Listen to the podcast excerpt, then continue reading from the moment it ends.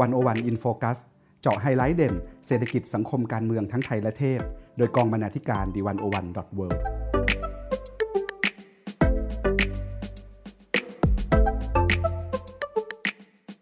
สวัสดีครับท่านผู้ฟัง ขอต้อนรับเข้าสู่รายการ 101 In Focus วันนี้ผมพันธวัฒน์เศรษฐวิไลอยู่กับคุณปาณิส โพธิ์ศรีวังชัย และคุณสุภาวันคงสุวรรณวันนี้พวกเราสามคนจะมาพูดคุยกันว่าด้วยเรื่องจิตวิเคราะห์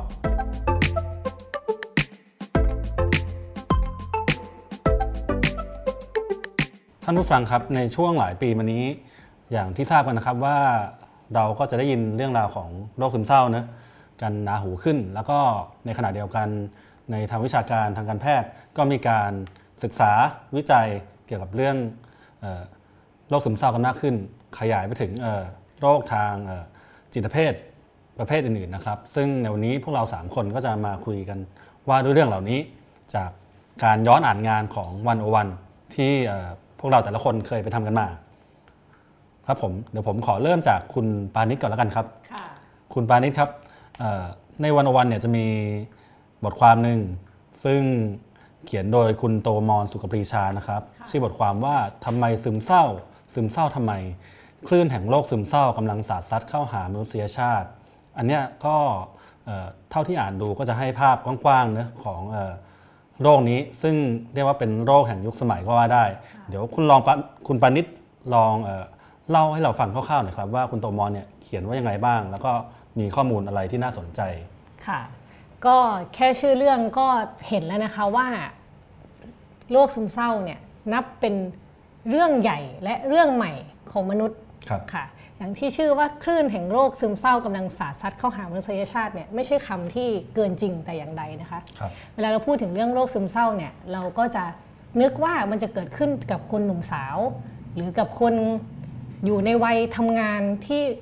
กำลังต้องเผชิญต่อสู้กับชีวิตกับความเหงาหรืออะไรต่างๆ ที่คนคิดนะคะแต่ว่ามันมีตัวเลขหรือมีเหตุการณ์บอกเราว่าโรคซึมเศร้าเนี่ยสามารถเกิดขึ้นได้แม้กระทั่งเด็กสามขวบ อ๋อเหรอครับใช่ค่ะสามขวบก็เป็นโรคซึมเศร้าได้แล้วครับ ทีนี้เนี่ยมีเคสหนึ่งที่อยากหยิบมาเล่าให้ฟังมาก ซึ่งเป็นเรื่องของเด็กหญิงคนหนึ่งนะคะ ที่ชื่ออเล็กคลอตตี้ที่เธอเริ่มป่วยเป็นโรคซึมเศร้าตั้งแต่อายุ 11 ขวบ เดี๋ยวต้องเล่าตรงนี้ให้ฟังก่อนเพื่อให้เห็นว่าโรคซึมเศร้าที่เราเห็นและเข้าใจเนี่ยอาจจะไม่ได้เป็นอย่างที่เราคิดซะทีเดียวนะคะครับผมอเล็กซ์เนี่ย ในวัย 11 ขวบนะคะ เธอไม่ได้แค่รู้สึกไม่มีความสุขเท่านั้นนะคะ แต่ว่ายังรู้สึกว่างเปล่าและสิ้นหวังด้วย ลองนึกภาพว่าเด็กอายุ 11 ขวบ รู้สึกสิ้นหวังแล้วเนี่ย มันเกิดอะไรขึ้นนะคะ บอกว่าเธอเนี่ยไม่สนุกกับสิ่งต่างๆ เห็นเด็กคนอื่นสนุกกัน เธอก็ไม่อยากเล่นกับใครเลย ไม่อยากเล่นของเล่นอะไร เธอเก็บความรู้สึกนี้เอาไว้เงียบๆนะคะ พร้อมกับรู้สึกละอายในตัวด้วยที่เป็นอย่างนี้ เธอบอกว่าไม่ได้รู้สึกว่าไม่มีใครรักนะ แต่เธอแค่รู้สึกชากับโลกทั้งโลก ทุกอย่างรอบตัวเธอดีไปหมด ไม่มีอะไรเลวร้ายเลย แต่กับไม่มีอะไรทำให้เธอมีความสุขได้ และเธอก็ไม่รู้ด้วยว่าทำไมถึงเป็นอย่างนี้ซึ่งอาการนี้เนี่ยไม่ได้มีแค่คลอตตี้คนเดียวนะคะ แต่ว่ามีรายงานจากศูนย์ป้องกันและควบคุมโรคของอเมริกาเนี่ยระบุว่านะคะปัจจุบันนี้เด็กอเมริกัน 1 ใน 5 ที่มีอายุระหว่าง 3 ขวบถึง 17 ปีเนี่ยได้รับการวินิจฉัยว่ามีความผิดปกติทางจิตใจ ทางสภาวะอารมณ์รวมไปถึงพฤติกรรม หรือพูดอีกอย่างหนึ่งก็คือเข้าข่ายภาวะซึมเศร้า และวิตกกังวล ซึ่งนับรวมๆแล้วเนี่ยมีจำนวนเรา 15 ล้านคนทีเดียวนะคะคนี่คือเด็กนะในอเมริกา ก็เป็นจำนวนที่เรียกว่าไม่น้อยเลย ไม่น้อยเลย แต่ว่าทีเนี้ยมันมีที่ไทยก็มีตัวเลขบอกเหมือนกันว่าว่าของที่ไทยเนี่ยเป็นยังไง ตัวเลขนะคะก็ชี้ว่าไม่ต่างจากอเมริกาเท่าไหร่ เพราะว่าคนไทยเองก็เริ่มมีภาวะซึมเศร้ามากขึ้นในในระยะหลังนี้เหมือนกันนะคะ มีรายงานของกรมสุขภาพจิตเนี่ยบอกว่าคนไทยที่ป่วยเป็นโรคซึมเศร้าในปี 2560 เนี่ยหรือเมื่อ 2 ปีที่แล้วนะคะ มีมากถึง 1.5 ล้านคน เพิ่มขึ้นถึง 36%ภายใน 3 ปี ถือว่าเป็นเป็นกราฟที่เติบโตอย่างมากเลยนะคะคโดยมีการสำรวจทางระบาดวิทยาสุขภาพจิตของคนไทย พบว่า คนไทยอายุ 15 ปีขึ้นไปเนี่ยมีโรคซึมเศร้ารุนแรงชนิดครั้งคราวถึง 2.4%และชนิดเรื้อรัง 0.3%ซึ่งเมื่อดูจากสถิติโดยรวมแล้วนะคะ แปลว่าในประชากรไทย 100 คนเนี่ยจะมี 3 คนที่ป่วยเป็นโรคซึมเศร้าอืมครับผมพอฟังอย่างนี้เนี่ยมันก็ชวนให้สงสัยต่อนะครับว่าเฮ้ยตกลงแล้วมันเกิดขึ้นมาจากอะไรมีปัจจัยอะไรบ้างที่ทำให้คนมีแนวโน้มเป็นโรคซึมเศร้ากันมากขึ้นค่ะ อันี้บทความนี้มีคำตอบไหมครับอ่ามีการทำวิจัยนะคะ แต่ว่าเป็นเป็นวิจัยในอเมริกานี่แหละเขาก็บอกว่าจริง ๆ คนเนี่ยมักจะคิดเข้าใจว่าโรคซึมเศร้าเนี่ยมันจะไปเชื่อมโยงกับอาการพวกแบบอกหักรักคุดอะไรอย่างเงี้ยแบบชีวิตไปเจอความผิดหวังมาแล้วซึมเศร้า แต่ว่าจริงๆแล้วโรคซึมเศร้าเนี่ยมันซับซ้อนกว่านั้นมากนะคะ เพราะว่าเป็นโรคที่เกิดขึ้นทั้งทางกายในสมองของเราด้วยครับแล้วก็ในจิตใจของเราด้วย ดังนั้นเนี่ยสมอง ที่ไม่เหมือนกันของแต่ละคนเนี่ยจึงเป็นสาเหตุหนึ่งอืมแล้วก็อีกสาเหตุหนึ่งก็อาจจะมาจากสภาพแวดล้อมในวัยเด็กครับนะคะจะเล่าให้ฟังนิดนึงมันมีงานวิจัย บอกว่าเนี่ยทำไมเด็กๆเเล็กขนาดนั้นเนี่ยถึงเป็นโรคซึมเศร้าได้อะไรอย่างเงี้ยเขาบอกว่าเด็กเล็กเนี่ยมักจะไม่ได้รับการรักษา เพราะว่าบางทีอาการมันไม่ออกคนไม่รู้ว่าเป็นอะไรอย่างนี้นะครัคะบแต่เขาบอกว่า อันนี้จะเล่าเรื่องเด็กเล็กก่อนเนาะครับเด็กเล็กเนี่ยมีความซับซ้อนทั้งทางการรับรู้และทางอารมณ์สูงมากกว่าที่เราเคยคิด แต่ก่อนเนี่ยเราคิดว่าเด็กเนี่ยคล้ายๆสัตว์ด้วยซ้ำก็คือคิดว่าเป็นเครื่องจักรที่คิดอะไรไม่ได้ครับอ่าไม่ได้มีความต้องการอะไรมากนอกจากอาหาร แล้วก็ความต้องการพื้นฐานอื่นๆอะไรเงี้ยแต่ว่าจริงๆ แล้วเด็กคนหนึ่งเนี่ยมีระบบที่ซับซ้อนในตัวเอง เด็กรับรู้ถึงสภาวะอารมณ์ในสิ่งแวดล้อมที่ตัวเองอยู่ เช่น สภาวะอารมณ์ของพ่อแม่หรือพี่เลี้ยง เช่นวันหนึ่งแม่อารมณ์ไม่ดีกลับมาบ้านเด็กเด็กซึมซับได้ ซึ่งสิ่งนี้มันก็จะเป็นกลายมาเป็นเงื่อนไขตั้งต้นสำหรับอาการซึมเศร้าในอนาคต พูดง่ายๆก็คือว่าถ้าเด็กที่เติบโตมาในสภาวะที่ไม่ดีเนี่ยก็มีโอกาสที่จะมีอาการซึมเศร้าตอนโตได้นะคะ ทีนี้เนี่ยเขาก็มาศึกษาเรื่องของวัยรุ่น วัยรุ่นว่าทำไมวัยรุ่นถึงเป็นซึมเศร้านะคะ ก็มีการสำรวจวัยรุ่น 1.4 ล้านคน มาตั้งแต่ทศวรรษ 70 นะคะ พบว่าในช่วงปี 2012 นะ 2012 ถึง 2013 นะคะ มีวัยรุ่นที่เป็นโรคซึมเศร้าพุ่งสูงขึ้นมาอย่างผิดสังเกต เขาบอกว่าตัวเลขของผู้ป่วยซึมเศร้าเนี่ยสอดคล้องกับตัวเลขความสุขที่ลดลง คือมีการสำรวจที่เรียกว่า American Freshman Survey นะคะเขาสำรวจนักศึกษา 9 ล้านคนพบว่าคนเหล่านี้มีความเหงา ความเดียวดาย หรือว่าความรู้สึกตัดขาดจากสังคมเนี่ยพุ่งสูงขึ้นในช่วงที่เข้าเรียนในมหาวิทยาลัย แล้วก็เมื่อมีการตรวจคัดคัดกรองในปี 2015 นะคะ พบว่ามีนักศึกษาถึงราว 50%เลยนะ คือครึ่งหนึ่งเลย ที่แสดงให้เห็นว่ามีอาการของโรคซึมเศร้า ในแบบที่วินิจฉัยได้ในทางการแพทย์นะคะ แล้วก็ตัวเลข การพยายามฆ่าตัวตายก็สูงเพิ่มมากขึ้นด้วย ปัญหาง่าย ๆก็คือ พอรวมกันแล้วเนี่ยก็คือตอนเด็กเนี่ย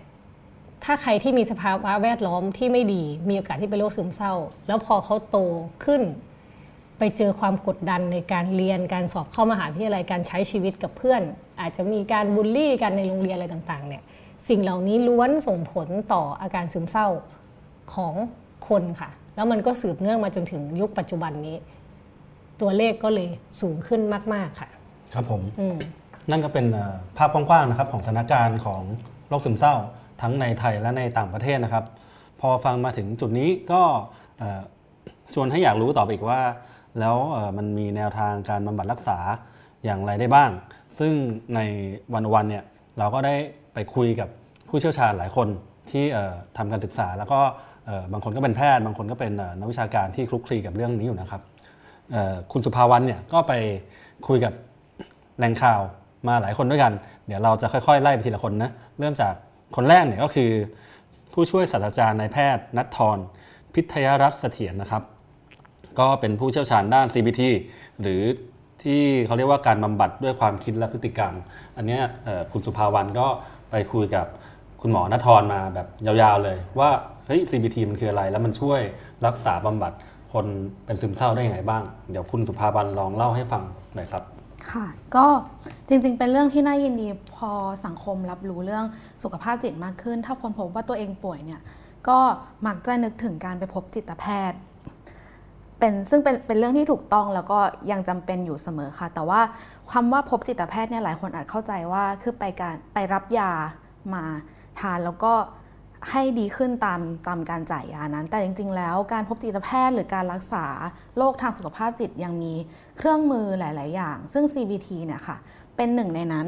จริง ๆ แล้ว CBT คือการทำจิตบำบัดทางสังคมรูปแบบหนึ่งครับจิตบำบัดทางสังคมเนี่ยคือการรักษาโดยเน้นการพูดคุย ก็ มันจะมีหลายแบบนะคะ สมมติว่าพบหมอแล้วเนี่ย หมอวินิจฉัยว่าควรจะรักษาด้วยจิตบำบัดทางสังคม ก็อาจจะให้ลองไปทำครอบครัวบำบัด หากผู้ป่วยมีปัญหาเกี่ยวกับครอบครัว หรือว่าอาจจะรับคำปรึกษาจากนักให้คำปรึกษาโดยตรง หรือว่าจิตบำบัดแขนงเนี้ยค่ะ ที่เรากำลังจะคุยกันก็คือบำบัดด้วยความคิดและพฤติกรรมค่ะ CBT จะเป็นศาสตร์ที่พูดถึงความเชื่อมโยงของความคิดอารมณ์และพฤติกรรม แล้วก็ร่างกายว่ามันสำคัญกันหมดเลยนะคะ ถ้าเช่นถ้าเราคิดแบบนี้ทำให้เราก็จะทำให้เรารู้สึกบางอย่าง พอเรารู้สึกแล้วเนี่ยมันก็จะส่งผลต่อพฤติกรรมของเราให้เรากระทำบางอย่างลงไป ซึ่งถ้าเราปรับความคิดได้ตั้งแต่ต้น ก็จะไม่เกิดทั้งอารมณ์และพฤติกรรมที่ตามมา อันนี้คือใจความสำคัญของ CBT ค่ะ แล้วก็กระบวนการมันเป็นยังไงเนี่ยนะคะ ก็จริงๆแล้วมันเป็นการพูดคุยกันเนี่ยแหละค่ะแต่เป็นการพูดคุยอย่างมีระบบระเบียบ คือเริ่มต้นเราจะต้องตั้งเหมือนตั้งเป้าหมาย ร่วมกับจิตแพทย์หรือนักบำบัด ว่าจากปัญหาที่เรามีเนี่ยเราต้องการเปลี่ยนมันหรือแก้ไขมันไปในทิศทางไหน เมื่อได้เป้าหมายแล้วอะค่ะ ก็จะเจาะลึกกันไปที่ความคิดของผู้ป่วยแต่ละคนว่า หากเขาคิดอย่างนี้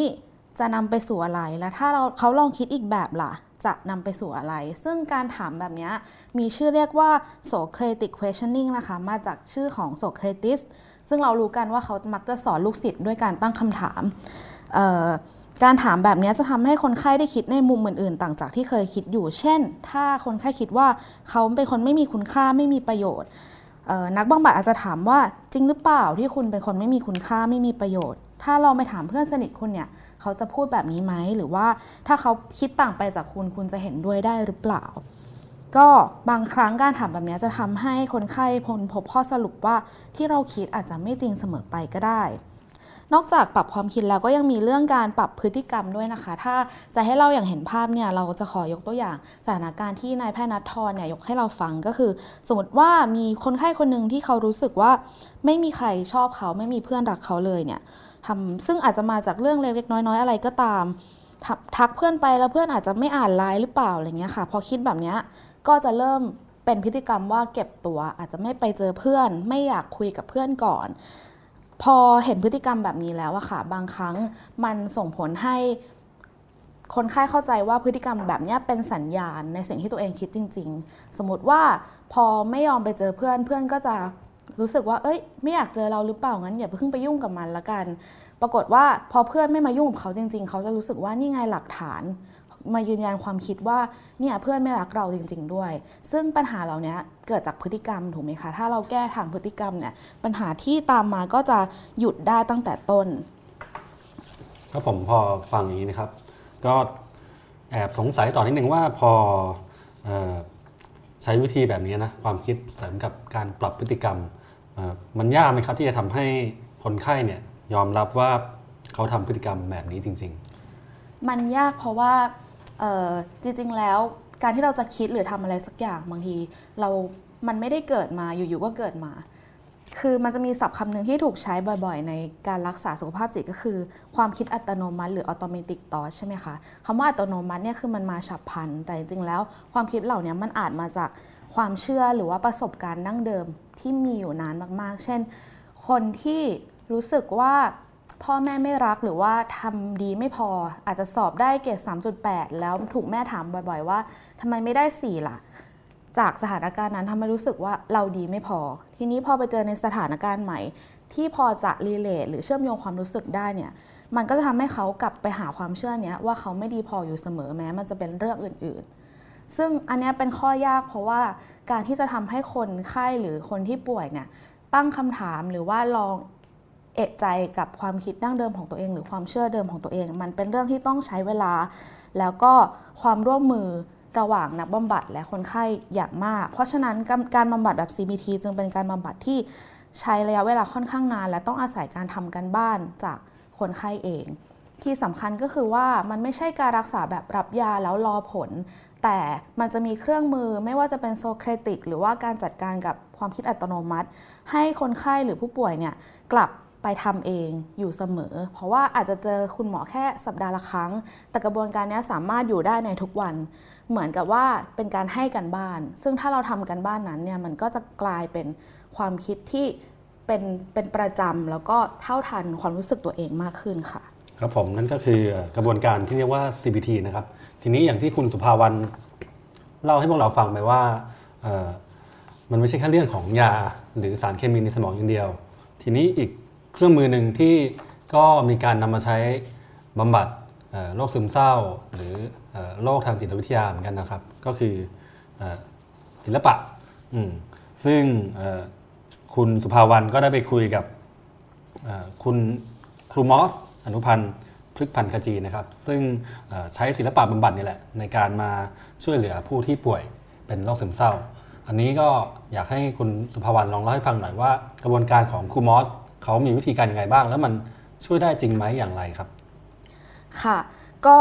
การบำบัดด้วยศิลปะบำบัด เช่นเคยค่ะ ก็อาจจะเป็นการบำบัดที่ทำ ควบคู่ไปกับการพบจิตแพทย์ ก็คือไม่ว่าจะรับประทานยาด้วยหรือเปล่าทางเรื่องนี้อาจจะเป็นอีกทางเรื่องหนึ่งที่ทำไปคู่กัน ศิลปะบำบัดเนี่ยเริ่มมาจาก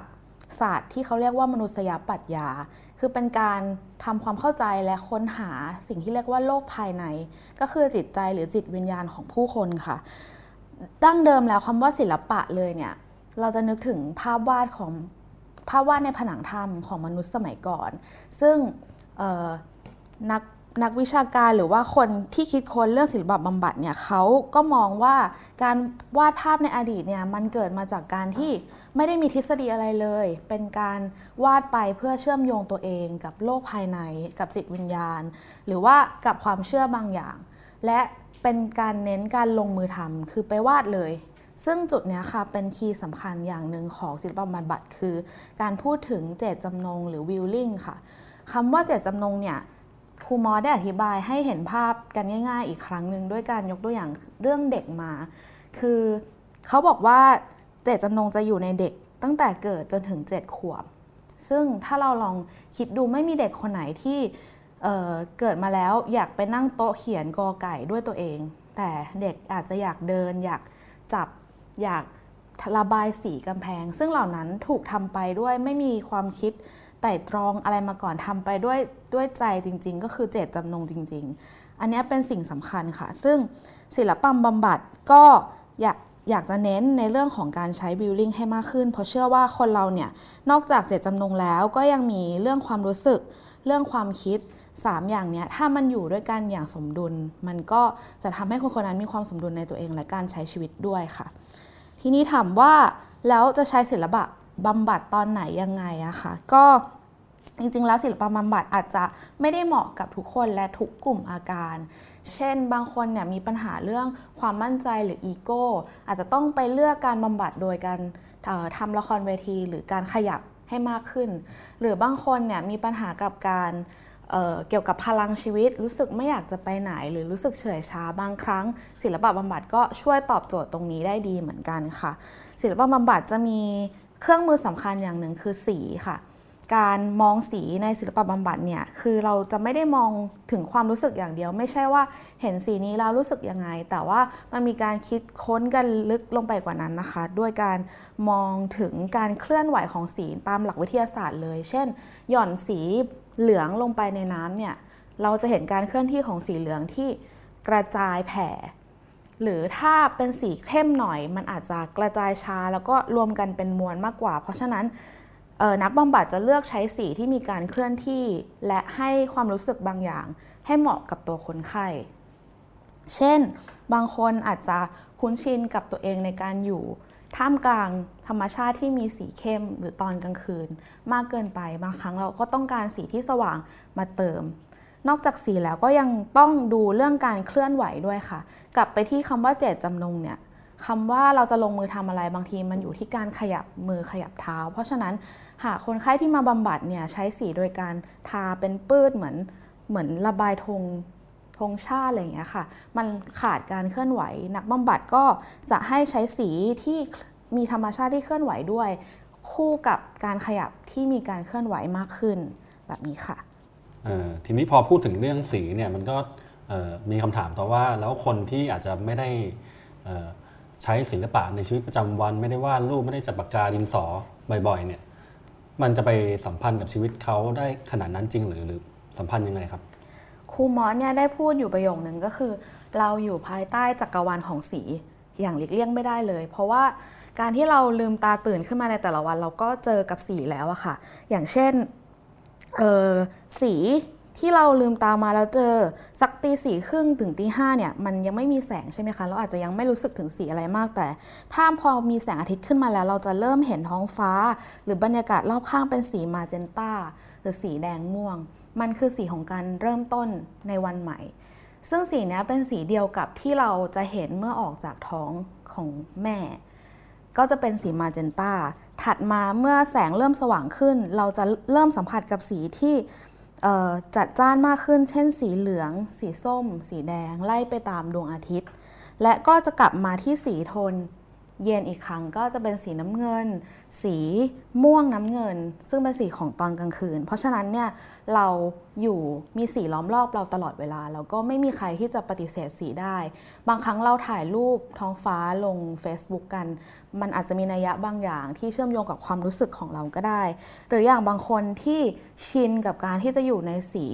น้ำเงินม่วงมาก ๆ เนี่ย มันอาจจะแปลความหมายได้บางอย่างว่าเราขาดแสงหรือขาด สีอื่นๆ เกินไปอะไรเงี้ยค่ะ ครับผมก็ฟังดูแล้วก็น่าสนใจนะครับ เอาเข้าจริงเรื่องสีนี่ก็แยกขาดจากเราไม่ได้เลยนะตั้งแต่เรียกว่าตั้งแต่เกิดด้วยซ้ำทีนี้คุณสุภาวันก็มีโอกาสได้ไปคุยกับศิลปินคนหนึ่งซึ่งเคยประสบภาวะโรคจิตเภทในระดับที่รุนแรงเหมือนกัน แล้วในที่สุดเนี่ยก็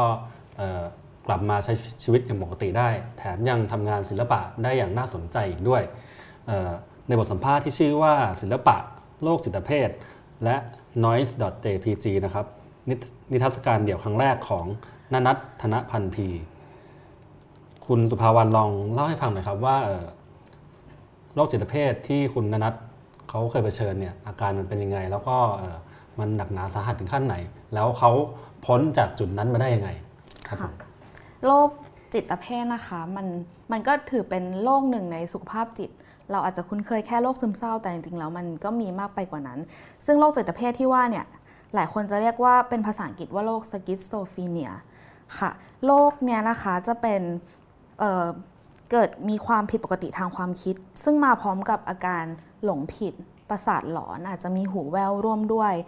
ถ้าเราดูผลสำรวจของศูนย์ป้องกันและควบคุมโรคที่สหรัฐอเมริกา เขาบอกว่าในทุกๆ 100 คน จะพบผู้ป่วยเหมือนคุณอนัทที่ป่วยเหมือนคุณอนัทเนี่ยหนึ่งคน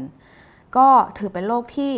จริงๆ แล้วมีผู้คนมากมายเป็น เราอาจจะไม่ได้เท่าทันว่ามันคืออะไรนะคะ แต่ว่าที่มากไปกว่านั้นเนี่ยมีผู้ป่วยเพียง 20-30%เท่านั้นที่ดีขึ้นจนใช้ชีวิตได้ครับจริงๆ แล้วโรคเนี้ยค่ะมันเกี่ยวข้องกับฮอร์โมนตัวหนึ่งชื่อว่าโดฟามีนโดพามีนครับ คือมันทำให้โดพามีนเนี่ยหลั่งออกมามากผิดปกติ ซึ่งมันก็จะแย่ต่อเมื่อถ้าบางทีผู้ป่วยมีการใช้สารเสพติดร่วมด้วย มันจะทำให้ไปกระตุ้นทำให้รับสารเสพติดเหล่านั้นได้มากเกินไป และอาจจะเหมือนบ่งเพาะให้โรคมันออกมาเร็วขึ้น ในกรณีของคุณจ้ำนานัทเนี่ยก็เป็นแบบนั้นคือเริ่มมาจากการใช้กัญชาก่อนครับก็ในช่วงปลาย ของมหาวิทยาลัยแล้วอะค่ะ ก็มีการใช้กัญชาเนี่ยแล้วก็เป็นในช่วงที่เป็นความเปลี่ยนแปลงของชีวิต คือเริ่มค้นพบว่าตัวเองอยากจะเป็นศิลปิน ระหว่างนั้นเนี่ยก็ทุกคนรอบข้างก็เริ่มสัมผัสความเปลี่ยนไปของเขาว่า อาจจะคิดหรือพูดหรือทำบางอย่างที่ไม่เคยทำมาก่อน จนก็มีอาการหลายอย่างเลยนะคะที่ที่ไม่น่าเชื่อว่าจะเกิดขึ้นอย่างเช่น ก็ได้ หายเหมือนหายตัวไปจากหมู่เพื่อนๆ ในระหว่างนั้นเนี่ยคุณอนัทก็อธิบายให้ฟังว่าเขาได้ยินเสียงในหัวเป็นเสียงของศิลปินคนหนึ่ง ซึ่งสังเกตเลยว่ามันจะเป็นเรื่องที่เขากำลังอินอยู่ในช่วงขณะนั้น ก็ได้ยินเสียงของศิลปินเนี่ยบอกให้ทำอย่างนู่นอย่างนี้ ตั้งแต่เรื่องเล็กๆ เช่น ใส่กางเกงตัวนั้นสิใส่เสื้อตัวนี้สิไปจนถึงวันที่อาการมันเริ่มออกมาหนักขึ้นเนี่ยก็คุณจ้ำเนี่ยเข้าใจว่ากำลัง perform ทำ performance อยู่ คือเหมือนทำงานศิลปะที่เป็นการ perform อยู่ เขาก็เดินไปที่กลางถนน แล้วก็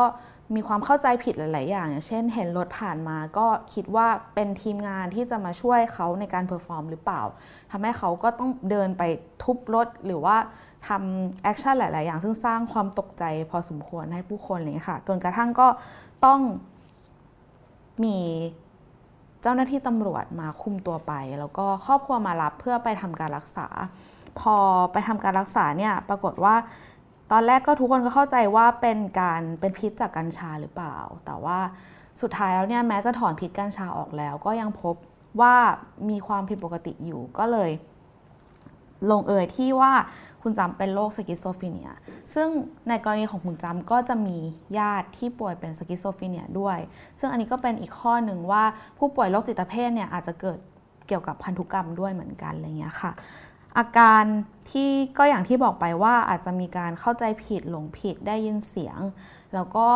จริงๆ แล้วโรคจิตเภทเนี่ยเหมือนล่มใหญ่ของของโรคทางสุขภาพจิตอื่นๆ เหมือนกัน บางทีมันพ่วงมาด้วยอาการซึมเศร้าไบโพล่าวิตกกังวลหรืออื่นๆ ราะฉะนั้นผู้ป่วยเนี่ยหลายคนพบพบคนพบว่าป่วยแล้วมีอาการแล้วก็จะบางทีไม่สามารถใช้ชีวิตประจำวันได้ ซึ่งในกรณีของคุณจ้ำก็รักษาด้วยการแอดมิดที่โรงพยาบาลทานยานะคะ แล้วก็อย่างไม่น่าเชื่อ เขาก็เริ่มกลับมาทำงานศิลปะ เพื่อเพื่อบำบัดตัวเองเพื่อรู้สึกว่าต้องทำก็ทำอะไรอย่างเงี้ยค่ะ จนมันก็ดีขึ้นตามลำดับโดยมีศิลปะ ควบคู่ไปด้วย แล้วก็ปัจจุบันนี้ก็เป็นศิลปินที่มีงานแสดงของตัวเอง อยู่เรื่อยๆใช้ชีวิตได้อย่างปกติค่ะ ครับผมก็ถือเป็นเคสที่น่าสนใจนะครับ ซึ่งกรณีอย่างคุณจ้ำหรือคุณนนัทที่คุณสภาวันเล่าให้ฟังเนี่ยก็จะเห็นได้ว่าใช้ทั้ง 2 กระบวนการเลยก็คือใช้การรักษาแบบใช้ยาด้วยแล้วก็ใช้ศิลปะเข้ามาควบคู่กันด้วยนะครับ ทีนี้เเมื่อเราพูดถึงโรคซึมเศร้าหรือปัญหาทาง จิตเนี่ยคนกลุ่มหนึ่งอย่างที่คุณปานิชได้เกริ่นไปในช่วงแรกนะครับ ที่เราอาจจะเข้าใจหรือแบบคุ้นเคยว่ามันเป็นปัญหาในหมู่วัยรุ่น คนที่อายุยังไม่มาก แต่ในขณะเดียวกันเนี่ยกลุ่มคนที่มีอายุเขาก็ประสบปัญหาเหล่านี้เช่นเดียวกัน แต่เป็นปัญหาในอีกรูปแบบหนึ่ง คุณสุภาวันก็ได้ไปสัมภาษณ์คุณหมออีกท่านหนึ่งมานะครับ ที่ศึกษาเรื่องนี้แล้วก็รักษาคนไข้ ที่มีอายุที่มีปัญหาทางจิต ก็คือผู้ช่วยศาสตราจารย์แพทย์หญิงพาพันธ์ไทยพิสุทธิกุลครับ ลองเล่าให้ฟังหน่อยครับว่าปัญหานี้เมื่อมันขยับจากกลุ่มวัยรุ่นไปสู่ผู้สูงวัย เช่น พ่อแม่เราหรือลุงป้าน้าอาของเราเนี่ยมันเป็นยังไงมันเหมือนหรือต่างจากวัยรุ่นคนทั่วไปยังไงครับ ค่ะ ก็ คำว่าผู้สูงอายุแล้วจริง ๆ มันก็ไม่ได้มีเกณฑ์ตายตัวขนาดนั้น แต่ว่าคุณหมอก็มักจะโฟกัสไปที่กลุ่มของออผู้สูงอายุที่อายุ 60 ปีขึ้นไปนะคะ ความแตกต่างของซึมเศร้าในผู้สูงอายุกับวัยรุ่นเนี่ยก็คือว่าโดยมากพอเราพูดคำว่าซึมเศร้า ทุกคนก็จะนึกถึง ซึมกับเศร้าใช่ไหมคะ แต่ว่าบางทีอาการของผู้สูงอายุเนี่ยมันอาจจะไม่ได้ออกมาแบบนั้น ซึ่งมันทำให้สังเกตยากขึ้นบางครั้ง เราอาจจะคิดว่าเขาเป็นอารมณ์เสียวัยทองหรือเปล่า แต่จริงๆเป็นอาการทางจิต เช่น การที่หงุดหงิด หรือต่อว่าเริ่มต่อว่าคนรอบข้าง เริ่มมีอาการน้อยใจพูดจาประชดประชัน เริ่มพูดเสียดสี หรือแสดงออกทางอารมณ์ที่ไม่ได้แค่ร้องไห้หรือว่าเศร้าเสมอไปอย่างเงี้ยค่ะ ก็ ส่วนคนที่คนพูดกับพูดกันบ่อยว่าคำว่าวัยทองเนี่ยก็จริงๆก็เป็นเป็นความเกี่ยวข้องได้เหมือนกันสำหรับผู้ป่วยผู้หญิงที่อายุ 50 ปีขึ้นไป เพราะว่าก็จะมีเรื่องของอารมณ์ที่หงุดหงิดง่ายฮอร์โมนเป็นผลมาจากฮอร์โมนเปลี่ยนแปลงนะคะ ค่ะ ก็ถ้าถามว่าสาเหตุอะไรที่ผู้สูงอายุมีสุขภาพจิตที่ป่วย จริงๆ แน่นอนมันก็เหมือนกับทุกๆวัยมันมีได้หลายสาเหตุ แต่ว่าจุดร่วมที่คุณหมอพาพันธ์เล่าให้ฟังเนี่ยก็คือว่าหลายๆ คนจะเริ่มป่วยเมื่อมีญาติที่เสียชีวิตไป มีคู่ชีวิตแล้วคู่ชีวิตเสียชีวิตไป หรือว่าร่างกายเริ่มอ่อนแอลงไม่สามารถทำอะไรอะไรได้เหมือนเดิมอะค่ะก็จะทำให้ผู้สูงอายุเนี่ยเหมือนมีสภาวะที่ไม่สบายใจขึ้นมาและชักจูงไปสู่การป่วยได้ นอกจากนั้นแน่นอนมันก็ยังมีเรื่องของพันธุกรรม เมื่อกี้ในกรณีของคุณจำเราเล่าว่า เอ้ย เจอว่ามีญาติผู้ใหญ่ที่เป็นพันที่ที่เป็นป่วยเหมือนกันใช่ไหมคะ ในกรณีนี้ค่ะ มันก็คุณหมอก็บอกว่ามีเหมือนกันนะที่ผู้สูงอายุเนี่ยไม่รู้เลยว่าตัวเองป่วย ลูกเขาเนี่ยอาจจะป่วยก่อนด้วยซ้ำแล้ว คุณพ่อคุณแม่ถึงมาพบที่หลังว่าป่วยเหมือนกันค่ะ ก็หรือว่าในกรณีอื่น ๆ ก็ยังมีเช่น อาจจะมีโรคประจำตัวที่เกี่ยวข้องกับสมอง หรือมีป่วยติดเตียงแล้วอะไรเงี้ยค่ะ ก็เป็นภาวะที่ทำให้ที่ทำให้ป่วยได้ ครับผมอีกจุดหนึ่งที่น่าสนใจนะครับ พอเราพูดถึงผู้สูงอายุ ก็คือว่าแน่นอนว่าเมื่อคนเราสูงอายุขึ้นก็ย่อมมีอาการป่วยป่วยทางกายเลยครับ เช่น ป่วยติดเตียงหรือมีโรคประจำตัวต่างๆ ซึ่งมาพร้อมกับอายุ อันนี้มันมีผลไหมครับ จริง ๆ การที่ร่างกายไม่แข็งแรงหรือว่าป่วยติดเตียงก็เป็นจุดที่กระตุ้น และส่งเสริมให้ผู้สูงอายุมีโอกาสเป็นโรคซึมเศร้ามากขึ้นนะคะ เช่นบางคนเป็นโรคหลอดเลือดในสมอง ซึ่งก็มันเกี่ยวข้องบางทีบางทีหลอดเลือดตรงนั้น หรือว่าสมองส่วนนั้นเนี่ยมันเกี่ยวข้องกับการแสดงอารมณ์ ซึ่งพอมันอุดตันหรือมันทำงานไม่ปกติ การควบคุมอารมณ์ก็เลยจะมีปัญหามากขึ้นด้วยอะไรอย่างเงี้ยค่ะ อ,อ,อีกเรื่องที่เป็นน่าจะเป็นปัญหาสำคัญหากใครที่มี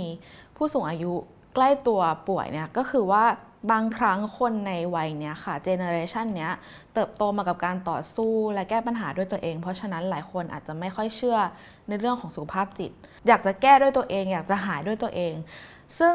พอเจอเข้ากับลูกหลานวัยใหม่วัยมันของเราเรารู้สึกว่าโอ๊ย จริงๆ น่าจะหาทางเลือกโดยการพบแพทย์หรือทำอะไรสักอย่างเนี่ย บางทีก็จะเกิดความขัดแย้งกัน คุณหมอก็บอกว่า เป็นเรื่องสำคัญที่ได้ฟังมาบ่อยๆ เลยว่าจะทำยังไงให้พ่อแม่ หรือปู่ย่าตายายเนี่ยมาหาคุณหมอได้ คุณหมอพาพันแนะนำว่าคีย์สำคัญเลยไม่ได้ยากอะไรเลยก็คือความเข้าใจค่ะ บางครั้งการที่เราไปต่อต้านเขาตรงๆ เนี่ยจะทำให้เขายิ่งปฏิเสธเรามากขึ้น คุณหมอบอกอย่างนี้ค่ะว่า ให้ปฏิบัติกับเขาราวกับว่าเขาไม่ไม่ไม่ได้เปลี่ยนไป คือยังให้เขามีโอกาสในการตัดสินใจและรับผิดชอบชีวิตตัวเอง คงความเป็นตัวของเขาให้มากที่สุด แล้วก็สื่อสารด้วยความเข้าใจ ซึ่งเอ่อซึ่งมันก็อาจจะยากสักหน่อยนะคะ แต่ว่าถ้าถ้ามันไปสู่คำว่าเข้าใจจริง ๆ แล้วเนี่ยมันก็จะดีกับทั้งคู่เลยค่ะ ก็นอกจากนั้น เวลาเราอยากจะพาคุณพ่อคุณแม่ไปเนี่ย หรือว่าเราประสบสภาวะที่เขาดื้อเนี่ย คุณหมอก็บอกว่าบางทีเราไม่ควรจะไปถามเขาหรอกค่ะว่า จะไปไหมจะลองทำแบบนี้ไหมเพราะว่าบางครั้งคำตอบเนี่ยมักจะได้เป็นคำปฏิเสธเสมอ เพราะฉะนั้นให้พาไปเลย อยากจะพาออกไปเปลี่ยนสถานที่หรืออาจจะอยากพาไปหาคุณหมอไปทำอย่างอื่นเนี่ย ให้ลองพาไปเลยแล้วค่อยๆคุย อันนี้เป็นทริคที่คุณหมอแนะนำมานะคะ ประเด็นหนึ่งที่น่าสนใจเหมือนกันก็คือว่าถ้าเรามองในมุมของผู้ดูแล ผู้ป่วย โดยเฉพาะผู้ป่วยที่สูงอายุเนี่ยนะครับ ก็พูดง่ายๆว่าบางทีเจอบ่อยเข้าบ่อยเข้า เจอทุกวันทุกวัน ยิ่งถ้าเจอผู้ใหญ่ที่ดื้อด้วยเนี่ย มันหมายความว่าในแง่หนึ่งคนดูแลเองก็ต้องมีสุขภาพจิตที่เข้มแข็งเหมือนกัน อันนี้คุณหมอเขามีวิธีการแนะนำหรือว่ายังไงสำหรับคนที่ต้องเป็นผู้ดูแลไหมครับ พอถามคุณหมอเกี่ยวกับคำถามเนี้ยคุณหมอถอนหายใจเลยแล้วก็บอกว่าเห็นใจจริง ๆสำหรับผู้ที่ต้องดูแลผู้ป่วยสูงอายุ เพราะว่าต้องใช้ความพยายามมากแล้วก็กดดันเหมือนกันนะคะ คุณหมอก็บอกว่าจริง ๆ แล้วคนดูแลเนี่ยก็ต้องต้องเช็คตัวเองด้วยเหมือนกันในหลาย ๆ ครั้งพอมาหาจิตแพทย์ จิตแพทย์เองจะทำงานกับผู้ดูแลด้วยคือสังคอยสังเกตด้วยว่า ผู้ดูแลกำลังโอเคอยู่หรือเปล่า เพราะว่าจริง ๆ แล้วถ้าถ้าผู้ดูแลมีสุขภาพจิตที่โอเคเนี่ยก็จะทำให้ดูแลผู้สูงอายุได้ดีขึ้นด้วยค่ะ ดังนั้นแล้วถ้าเกิดว่าญาติหรือว่าผู้ดูแลคนไหนที่รู้สึกเครียดหรือไม่ไหวเนี่ยจริง ๆ ควรจะแจ้งแพทย์ไปพร้อมพร้อมกันเลย เมื่อมีการมาหาจิตแพทย์ค่ะ ครับผม นั่นก็เป็นเรื่องราวของแนวทางการบำบัดรักษาหลาย ๆ วิธีนะครับกับคนหลาย ๆ กลุ่มที่กำลังเผชิญปัญหาโรคซึมเศร้าหรือโรคทางจิตเภทอยู่ ทีนี้จากตอนแรกที่เราเกริ่นไว้ว่าส่วนหนึ่งเป็นเรื่องของสมอง เรื่องสารเคมี ซึ่งสามารถใช้ยารักษาได้ เราจะย้อนกลับมาที่ตรงนี้นะครับ ก็คือย้อนกลับไปที่สมอง ซึ่งแน่นอนว่าในทางใดทางหนึ่ง ก็ส่งผลต่อจิตใจอย่างแน่นอน คุณปานิชก็ได้ไปคุยกับดรนายแพทย์ชัยพัฒน์ชุนหรัตน์มานะครับ ว่าด้วยจักรวาลของสมอง อันนี้ก็มีแง่มุมบางแง่มุมที่น่าสนใจที่น่าจะมาเสริมให้เห็นภาพของโรคซึมเศร้าหรือโรคจิตเภทให้ชัดขึ้นได้ คุณหมอชัยพัฒน์เขาว่าไงบ้างครับคุณปาณิสค่ะเมื่อกี้เราปวดใจไปแล้ว ตอนนี้เราก็มาปวดสมองกันบ้างนะคะครับเดี๋ยวจะพูดจริง ๆ ต้องบอก background ของคุณหมอนิดนึง หรือเรียกว่าหมอกิ๊กแล้วกันนะคะ ตอนนี้หมอกิ๊กเขาเป็นแพทย์ด้านประสาทวิทยาที่โรงพยาบาลจุฬานะคะ ซึ่งจริง ๆ หมอกิ๊กเนี่ยไปเรียนต่อเฉพาะทางเนี่ยเกี่ยวกับ experimental psychology สิ่งที่หมอกิ๊กไปเรียนมาเนี่ยจะว่าด้วยเรื่องของ cognitive science คือให้ดูพฤติกรรมคน ดูเรื่องประสาทวิทยาว่าแบบสมองเนี่ยส่งผลยังไงต่อเรา ซึ่งพบเรื่องที่น่าสนใจมาก ๆ เลยนะคะ อยากจะเล่าให้ฟังเรื่องหนึ่งก่อน คือหมอกิ๊กเนี่ยเล่าให้ฟังว่าตอนแรกเนี่ยเวลาศึกษาทางสมองเนี่ยเขาจะศึกษากันเฉพาะสมองที่เป็นโรค คือสสนใจว่าสมองคนที่เป็นโรคเนี่ยมันมีปัญหายังไงแล้วเราจะไปแก้มันยังไงดี แต่พอไปเรียนปริญญาเอกมาเนี่ยหมอกิ๊กก็พบว่าแค่สมองคนธรรมดาเนี่ยที่ไม่มีปัญหาอะไรเลยเนี่ยก็มีความซับซ้อนแล้วก็หลอกลวงเราอยู่ตลอดเวลานะคะแต่ว่ามีเรื่องหนึ่งที่หมอกิ๊กเล่าให้ฟังเป็นเรื่องของเคสคนไข้เรื่องหนึ่งซึ่งมันแสดงให้เห็นถึงความคาบเกี่ยวระหว่าง แบบอาการทางจิตกับอาการทางสมอง คือดูไม่ออกว่าอันเนี้ยมันมันคืออะไรกันแน่เดี๋ยวจะเล่าให้ฟังนะคะคนไข้คนนี้มาหาหมอด้วยว่าเป็นรอยโรคที่สมองข้างขวา คือเป็นหลอดเลือดสมองตีบนะคะเขามาโรงพยาบาลด้วยอาการอ่อนแรงข้างซ้ายอ่อนแรงข้างซ้ายนะ แต่รอยอยู่ทางขวา พอไปคุยด้วยเนี่ย ปรากฏว่าคุณหมอไปคุยด้วยเขานอนอยู่บนเตียง แต่คนไข้เนี่ยเขาหันหน้ามองไปทางขวานิดๆเลย มองไปทางขวา เพื่อนเพื่อนของคุณหมอเนี่ยเข้าไปทางขวา ส่วนคุณหมอเนี่ยเข้าไปทางซ้าย คุณหมอก็รู้สึกว่า เอ๊ะทำไมคนไข้ดูไม่สนใจดูไม่สนใจคุณหมอเลย ก็คิดว่าเออเขาไม่ชอบขี้หน้าเราหรือเปล่าอะไรเงี้ยมารู้ทีหลังว่า พอมีปัญหาในสมองเนี่ยเลยทำให้เขาสนใจสิ่งแวดล้อมแค่ข้างเดียวอ่าคือเขาจะไม่สนใจอะไรที่อยู่ข้างซ้ายเลย ความสนใจจะไปถูกถ่ายไปที่ข้างขวาอย่างเดียว แต่ว่าถ้าเลือกเยอะๆเขาก็หันมา ทีนี้เนี่ยอะไรเป็นข้อพิสูจน์ว่าเขาเขาสนใจแค่ข้างเดียว คุณหมอก็เลยลอง ให้เขาลองวาดวงกลมเปล่าๆไป แล้วก็บอกให้คนไข้เนี่ยให้สมมุติว่าเป็นนาฬิกาเนี่ยช่วยวาดตัวเลขลงในนาฬิกานี้ให้หน่อย ปรากฏว่าคนไข้วาดออกมาค่ะ มีตัวเลขเนี่ย ครบ 12 ตัวเลยนะ แต่ 12 ตัวนั้นน่ะอยู่แค่ข้างขวาข้างเดียว คือตัวเลขมากระจุกกันเหมือนเหมือนโดนแม่เหล็กดูดตัวเลขมา คุณหมอเขาก็ตั้งข้อสังเกตว่าเลข1ถึง12นะมีครบ แต่ถูกขยุ้มมาอยู่ข้างเดียวเนี่ยแสดงว่า 1เขามี concept ของนาฬิกานะว่ามันมีเลข1ถึง12 เพราะถ้าเขาเขาเห็นโลกแค่ครึ่งเดียวเนี่ยเขาก็จะวาดแค่หนึ่งถึงหกต้องไหมคะแต่นี่วาดหนึ่งถึงสิบสองเลยแต่ว่าย้ายมาอยู่ข้างเดียว สองคือไม่ใช่ว่าเขามองไม่เห็นนะ ถ้าเขามองไม่เห็นเนี่ยเขาก็ขยับศีรษะมา นิดนึงเขาก็วาดให้ครบวงได้ แต่ปัญหามันคือว่าเขาไม่มีความสนใจสิ่งแวดล้อมข้างซ้ายเลย คือหายไปเลย โลกทั้งโลกถูกเทมาอยู่ข้างขวาข้างเดียว อืมไอสิ่งเนี้ยก็ทำให้คุณหมอสนใจว่า เอ้ย